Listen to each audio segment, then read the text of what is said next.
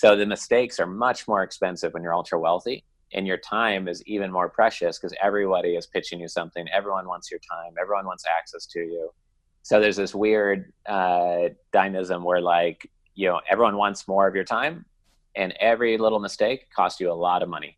So you need to have you know people talking to each other.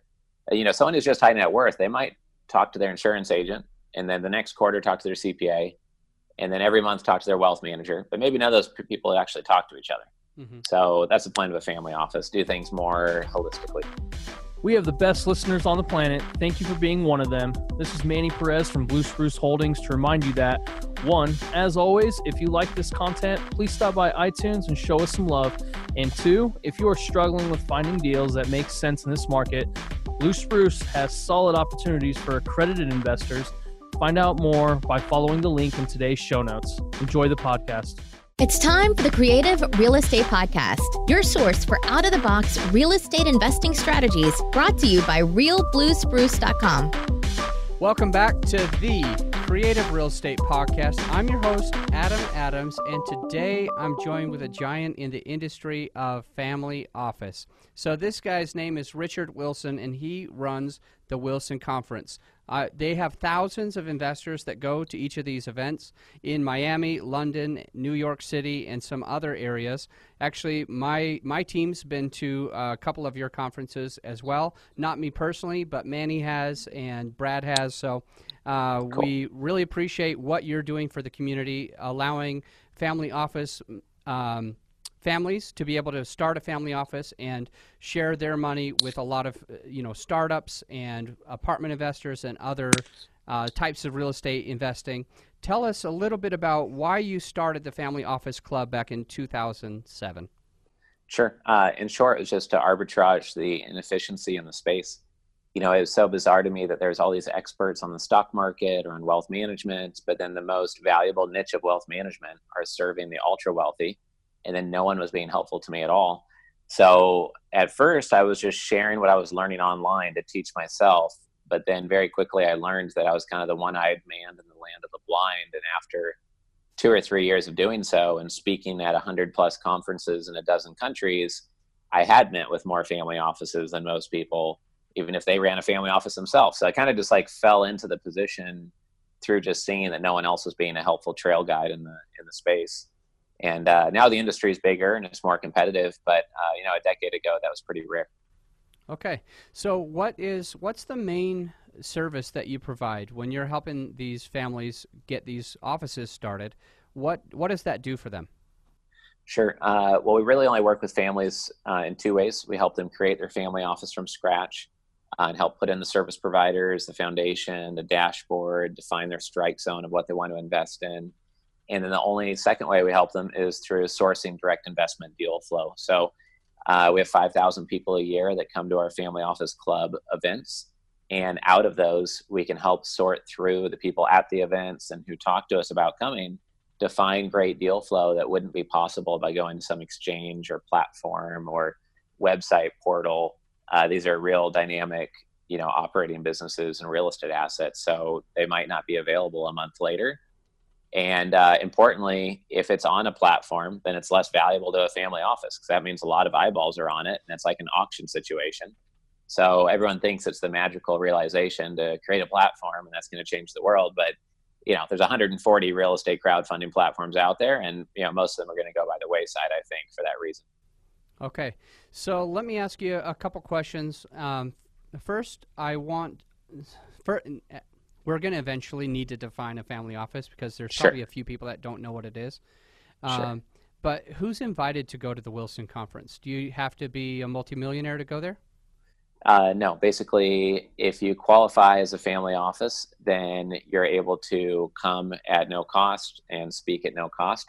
But uh, if you're raising capital for something, or if you're an investment firm of some type, uh, then we host 15 events a year and um, it's just $300 a month and it's a month to month membership so you can come to one event or most people come to one and they really enjoy it and see the value and they come to a capital raising workshop or one of our big annual events etc so it's really just a, uh, a membership model and we've got hundreds of members in there that you know love coming and hearing from the investors at each event Okay, thank you. So, what is a family office? Sure. So, it's basically a more holistic, full balance sheet wealth management solution for the ultra wealthy. And it exists because if you're only worth $1 million and you lose 5% of your net worth, it's only $50,000. But if you lose 5% of your net worth and you're worth $100 million because of one mistake that could have been avoided a regulatory mistake, a tax mistake, selling an asset too early, too late, etc. then you could have paid for a full time team for two full years to protect you in many other ways, reach more upsides, protect downsides, reduce chaos out of your life. So the mistakes are much more expensive when you're ultra wealthy and your time is even more precious because everybody is pitching you something. Everyone wants your time. Everyone wants access to you. So there's this weird uh, dynamism where like you know everyone wants more of your time, and every little mistake costs you a lot of money. So you need to have you know people talking to each other. You know, someone who's just high net worth, they might talk to their insurance agent, and then the next quarter talk to their CPA, and then every month talk to their wealth manager. But maybe none of those people actually talk to each other. Mm-hmm. So that's the plan of a family office. Do things more holistically. Okay, so let's talk about the family office team in general. So when you're starting these from scratch for somebody whose net worth is, let's say, 20 million, mm-hmm. um, mm-hmm. what what kind of team are you building for that person, that individual? Um, at a $20 million point, we're typically trying to find someone who can part time or full time uh, overlook the assets. Typically, people have an operating business that is deploying some of their capital and they're acquiring acquiring competitors or more real estate assets at that level and they're still growing the thing that created that 20 million dollars of net worth but realistically it's getting family office quality service providers in place to make it so that they can survive with just one staff member you know once you get to like a 100 million dollars then you could afford maybe two to four staff members and then family office quality service providers. And as the number goes up, you can afford, if you want to, to have more internal resources. Um, but it's just a decision of what percentage of your net worth you want to spend each year on that team that protects you and helps you invest. Okay. What what would be the difference in um, well, first before I talk about single family versus multi-family offices, um, what would be the smallest amount of net worth that you would help them get one started, and and what's maybe the largest liquidity that you've seen or largest net worth that you've worked with? Sure. So um, at eight to ten million dollars, somebody could join a multifamily office, mm-hmm. and we wouldn't help them set up their own, but we could help them navigate. We know multifamily offices globally in probably fifty different cities that we've met with face to face. So we'd be happy to help somebody navigate that decision making progress uh, process. You know, at ten million plus, at mm-hmm. 20 to 30 million, they could create their own uh, virtual family office structure. Mm-hmm. And um, we'd be happy to help them with that. We've got out of our 26 or seven clients under contract right now, we've got four that are under 100 million net worth. We've got five that are over 1 billion. And then we have one sovereign uh, wealth group that we're just starting to work with. Um, but most of our clients, you know, 90% of them are really the 100 million to 1 billion range. And a lot of those are the two to 400 million uh, net worth families. And mostly first generation are the ones that we represent. Okay, so just to t- kind of recap. So when we talk about a multifamily office, we're not talking about an office of multifamily investors like I'm used to. There is just you're joining a few different families into one and that kind of starts. You said when they're around to eight million net worth, they'll kind of have a few different families working with the same uh, the same team. Is that right? Right, right. So a single family office would be if you sold your real estate portfolio for 200 million and you want something just for you and your family. So say you want to go out and only invest in stem cells and self storage. You could build a team that just does what you want to do and you manage every single person, hire, fire whoever you want which is totally different than going to a multifamily office where they have their own infrastructure, their own team, and you're saying, "Hey, look, I'm worth, you know, 40 million. Will you manage 20 million of that? I'm still going to play around with my stem cell and self storage stuff with, mm-hmm. you know, 10 million each, but I want you to manage this other 20 million and help me diversify it." And they might have 200 clients that are worth 40 million or they might have only three clients that are worth 100 million. It just depends on the multifamily office, but it's their infrastructure and they're helping manage your assets versus yeah. doing it all in house. Okay, and then graduating from the multifamily office would be a, a virtual single family office where what's what is can you uh, just I guess explain a little bit more about what the virtual is going to mean? Sure. Basically, there's some people that even if they're worth 100 million, or one family I met, they were worth 800 million. They just had one person running their virtual family office. It just means like a very lean structure where you're literally outsourcing everything mm-hmm. except for what is truly your unique value add in the economy. Probably the way that your family created its wealth. Maybe you still do that internally, but even with that, you use service providers all around you, so you're only executing on that one piece that you can truly do better than anyone else, uh, you know, in business basically or in your niche. So it's just an extreme form of uh, making sure you have all the best service providers all around you, so that your operating costs are low and you can be very agile. Okay. Okay. Um, what would you say when we're when we got back and we were looking at the deal flow, and you were saying that you know it costs three hundred a month for a membership to be a part of being able to go to the Wilson conference. And there's going to be people like me who are, you know, raising private capital for deals like, you know, larger multifamily deals. What would you say to me if I wanted to, you know, pitch a deal to somebody who, you know, is worth a $100 million and trying to bring them in on a multifamily deal? What would I say? Sure. Sure. Um, well, I've got an 80 page answer uh, wow. to that, uh, and it's free. Uh, it's nothing for sale. And uh, on capitalraising.com, we just give away a book, and it's like a five step system for how to raise capital in a more proactive way instead of just like reaching out to a Rolodex cold or reaching out to leads that are kind of cold. Uh, and we just went through this in, in Mayfair, London uh, on Friday last week. I did a workshop there, and we've done uh, eight of these workshops this year. We record it for the member portal, but essentially, it's 100 slides is my other version of the answer and it's a seven hour workshop where i get up there and go through the 100 slides on how to raise capital more effectively. But essentially if i narrow down the seven hours into just a couple sentences i think the most important thing is to realize that investors are going up the learning curve on three different things at the same time. It's like a trust curve. They have to understand your industry your asset class the ecosystem you're kind of you know operating in they have to trust you, your leadership team, the people on the team, the professionals, their backgrounds. And then they also have to trust and know how you create value with your unique solution or your innovation or that that exact property that they would be investing in through your independent sponsor model, whether it's a 200 plex, you know, uh, garden style apartment building or something else. They also have to trust and have knowledge in that. So what you want to do is look for people that already are up that trust curve uh, on one of those three, if not two of those three. That's why people start with friends and family because they're already up the trust curve on you. Mm-hmm. Or people start with local investors because they live around the block from the asset. Or maybe if you're buying an office building, they actually are a tenant of the asset because they're already up the trust curve on knowing the asset backwards and forwards. All they have to do is get to know you and you know be aware of like what it's like to invest in an office park and what types of returns are normal type of cap rates are normal et cetera. And i think that if you don't build a relationship first and if you don't respect the fact that people need to move up those three trust curves then you fail. And a lot of people come to events and they say oh i've got this amazing deal or it's a 25% irr or it's got these amazing characteristics to it.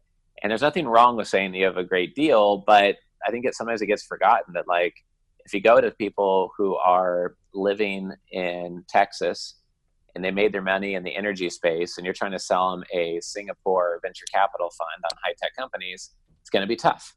You know, if they're based in Dubai and you're based in, you know, um, La Jolla, you know, it's going to be hard for them to move up the trust curve on getting to know your team or to visit the asset in person. So it's uh, it's very important to as many as much as possible to be per, uh, concentrating your energy on people that have already gone up one or two of those curves mm-hmm. and to attract investors to you instead of chasing them all the time. So we spend a lot of time going about how to position yourself uniquely, say in one sentence what makes you unique, and attract investors to you instead of chasing them and going after all types of investors that focus on one type. Okay, I'm making some notes, one or two sentences, and then I have a question for you here. Uh-huh. The question is on the trust curves, I want to make sure that I have good notes for the listeners. Um, Sure. you, so one of them was that they need to trust the asset class, right?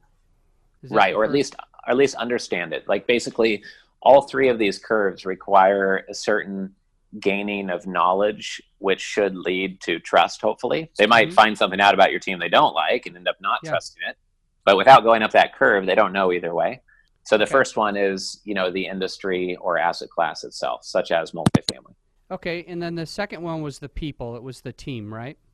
right right the ceo quality of the team the depth of the team a lot of investors are afraid it's a one-man band they might disappear with their money or what happens if you have a health issue Mm-hmm. And then what was the third one? Was that the plan or the location? I wasn't clear.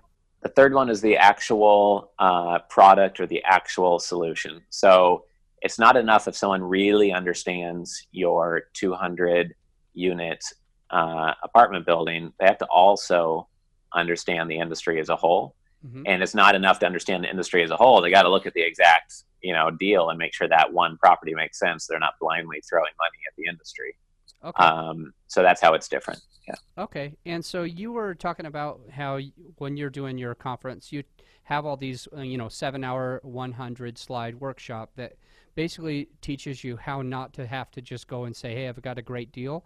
Um, Mhm. Instead, you teach people how to um, attract the investors rather than chase them by saying one or two sentences. Are you able to kind of go over what those sentences might be to help the listeners? Right. Yeah, for sure. There's um there's a saying in marketing that, you know, I'm sorry that my message is so long. I didn't have enough time to write something more concise. In other words, I'm sorry I was so lazy that I wrote you this long essay of why you should invest in my project. I was too lazy to get to know you, Mr. Family Office, read your website, read about what your priorities are and what you're looking to do, and narrow it down for you and write one sentence on how we're unique compared to our competition and how we're relevant in your universe as a family office investor. So a lot of people just go around and they reach out cold with these long emails, like Mm. they're trying to convince them to invest based on Mm. one email, and then no one reads it because it's so long. Yep. The more important an investor is, the more sophisticated, the more deal flow they get, the less time they have to actually read something in depth that didn't come from a trusted referral. Mm. So need to do your homework on your competition and what investors want, and in combination of those two things, narrow it down to a single sentence on why you are relevant in their universe, or they're going to archive you with their thumb as they're walking to the train or onto the airplane and not think about you for another second. If Yep. you're and if you're not serious enough about your business to do that, like no one's going to take you more seriously than you take yourself. So it's Mm. just a form of laziness just to throw up on an email, you know, 2000 words of why you're an amazing investment firm, you Mhm. know?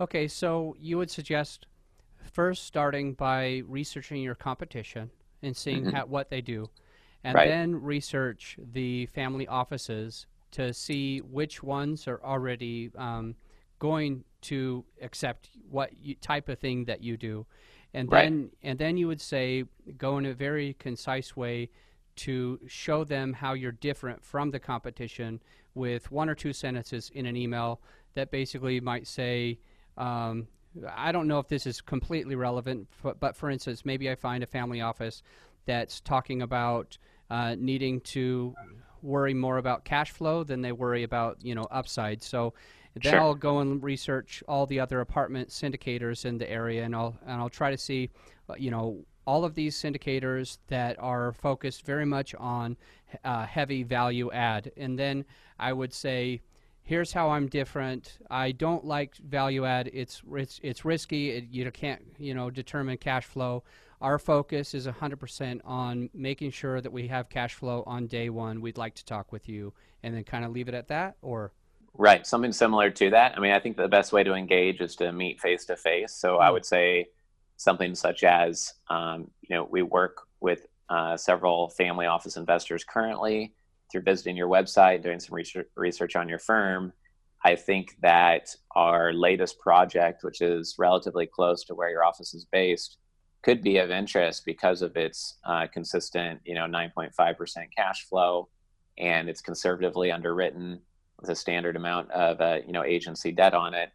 Um, I'm going to be down the street on Tuesday, you know, at 10 a.m. or 1 p.m., I'd be happy to stop by for five minutes, put a face with a name, uh, just in, introduce myself. And that way it's a low risk request. You're not asking for an hour of their time on the phone.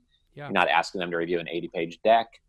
And uh, hopefully you can, um, you know, explain in a sentence, you know, how you're relevant. I think that the problem is that if you don't know your competition well and you don't know what your specific investor set is seeking, then the way that you try to be unique might not be relevant or it might mm-hmm. actually hurt you. Yeah. Uh, and a lot of people don't even go that far. They don't even try to be unique. Uh, they just write a lot, you know, and then we don't have time to read it. And I know this because I represent family offices and sometimes I'm their front guy and I screen all their deal flow and bring them the best of the best deals that I get. And because of that, I just see the pitches that come in, and most of them are very longly written and not customized at all. You know. Yeah. Thanks for going through that. So sure. with the Wilson conference, uh, would you remind me? Is that a three-day conference? Uh, it's usually a two full day uh, conference, and we have cocktails, you know, the evening before, mm-hmm. and um, we call it now the Family Office Super Summit. That's our big annual event. Uh, there's a thousand people there, 75 speakers on stage over the two days, including 55 family offices. But then we have 15 events a year, uh, different investor summits, capital raising workshops, and you know if you want to check those out, they're all at uh, familyoffices.com. Uh, we give away a free book there too. Uh, we kind of pride ourselves on we've given away more content, and we consistently do give away more uh, than all of our competitors combined globally on the family office space. So uh, we're all about giving so much away for free that people get a benefit before they have to spend a dollar with us in any way. You know. Yeah. When okay, you said something like seventy-eight different presenters over the two days. Yeah, that's wow. right. Uh, so how how long are these presentations, and are they going uh, multiple presentations at the same time?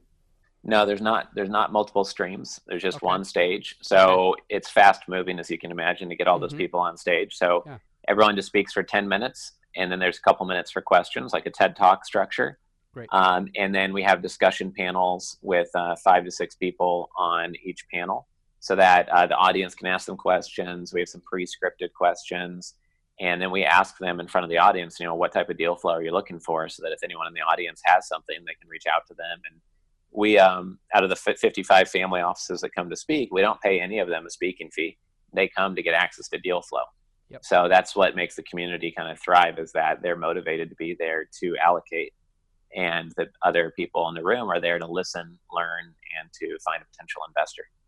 Okay, excellent. Uh, thank you very much. So, uh, as I I was curious, do you to go to one of your family office events? Mm-hmm. is there more than one way do you only have to be paying 300 per month or is there a one-time fee you could pay just to go to the event? there's a one-time fee we do um, it's a $2000 for one day to come to the family office events or the capital raising workshops it's a $1000 for one day okay and then what we were talking about earlier with your 100 page 100 slide um, seven hour presentation mm-hmm. is that something where we could is that going to be taught at every single one of your events? Like, will we be able? To? No, that's only that? the uh, that's only the capital raising boot camp. Oh, okay. um, but we've done eight of those this year. We'll do a couple more later in the year, and we have uh, a version of it recorded in the membership area. Uh, the other events are focused on featuring investors on stage, so you get to hear from the investors, and that's the reason why most people join but a lot of people are surprised by the depth that we go to on the capital raising boot camps and they get a lot of help from that because there's really nowhere else to get straight education on capital raising i found. Okay. Wonderful uh, I'm trying to think. So I haven't really used a family office yet. So you sure. had a, you had something where you kind of recommended what we would say was we would say I've worked with other family offices about this. What would you say to me if I said I wanted to pitch a family office for the first time before I ever did one? Right. Um, I think that it's good to start local and someone you can build a relationship with. Mm-hmm. It's also we had somebody from the um, corporate venture capital division of Intel speak at one of our events, and he just suggested to ask for feedback, ask for advice uh, instead of asking for capital. And then someone might be more helpful and open versus like hardcore pitching them. Because if you ask for advice and they give you some, they might actually lean forward and say, well, actually, it sounds like an amazing investment. Maybe I'll invest. Mm-hmm. So the reality is that you're not losing the chance for them to invest. You're just gaining their feedback, plus mm-hmm. you're still getting that chance that they'll invest. Got it. Oh, perfect. Well, uh, with that said, do you have any other eh, feedback or advice for the listeners before we let you go?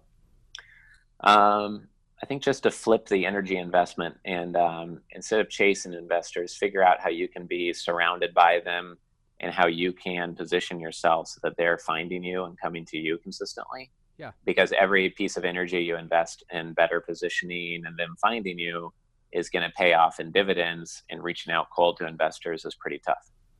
Perfect. And that website that you talked about earlier, it was it called capitalraising.com? Yep. Okay, Pretty and that's simple. where we can get that 80-page free uh, work worksheet to help us raise capital. Correct. And it's totally yep. free. Okay, yep, totally excellent. free. How and then and then you said familyoffices.com was the main right. website. How else would people be able to get a hold of you or find your company? I mean, if uh, since this is a podcast, I mean, if they love podcasts, we have one with a creative name called uh, the Family Office Podcast. So happy to uh, look us up there. We've got another free book on familyoffices.com besides our event calendar. You might want to download that book as well if you're just getting started in the space. It could really help as kind of a trail guide resource for pointing you in the right direction. Richard Wilson, thank you so much for your time today. Thanks for adding so much value to the listeners. I encourage the listeners to look into going to the Wilson Conference. It is legitimate, thousand people there, um, and you definitely are meeting people with uh, you know huge high net worths. Uh, earlier today, um, Richard was talking about how he has more. He has five different people that are worth well over a billion dollars. So, definitely, I encourage you to find a way to get there. Again, thank you so much, and until next time, think outside the box. Thanks, Adam. I'll be on an expert panel of apartment syndicators for a friend of mine, Rod Khleif, for a three-day multifamily event that he's putting on August 24th, 25th, and 26th. Rod Khleif, myself, and the other panelists are going to teach you everything you need to know so you can buy your first multifamily deal within the next 90 days. The sooner you RSVP, the cheaper it'll be. If you go right now, it's incredibly affordable. So hurry and RSVP. That link is in today's show notes. So scroll down right now and click. All right, guys, I'll see you in Chi Town on August 24th through 26th. Thanks for listening. I hope you got value from this episode. Remember to stop by iTunes and share your feedback. Also, for accredited investors who are looking into multifamily, Blue Spruce has opportunities to work together where you can get cash flow, appreciation, and depreciation in year one. Assuming you're interested, you will find a link in the show notes.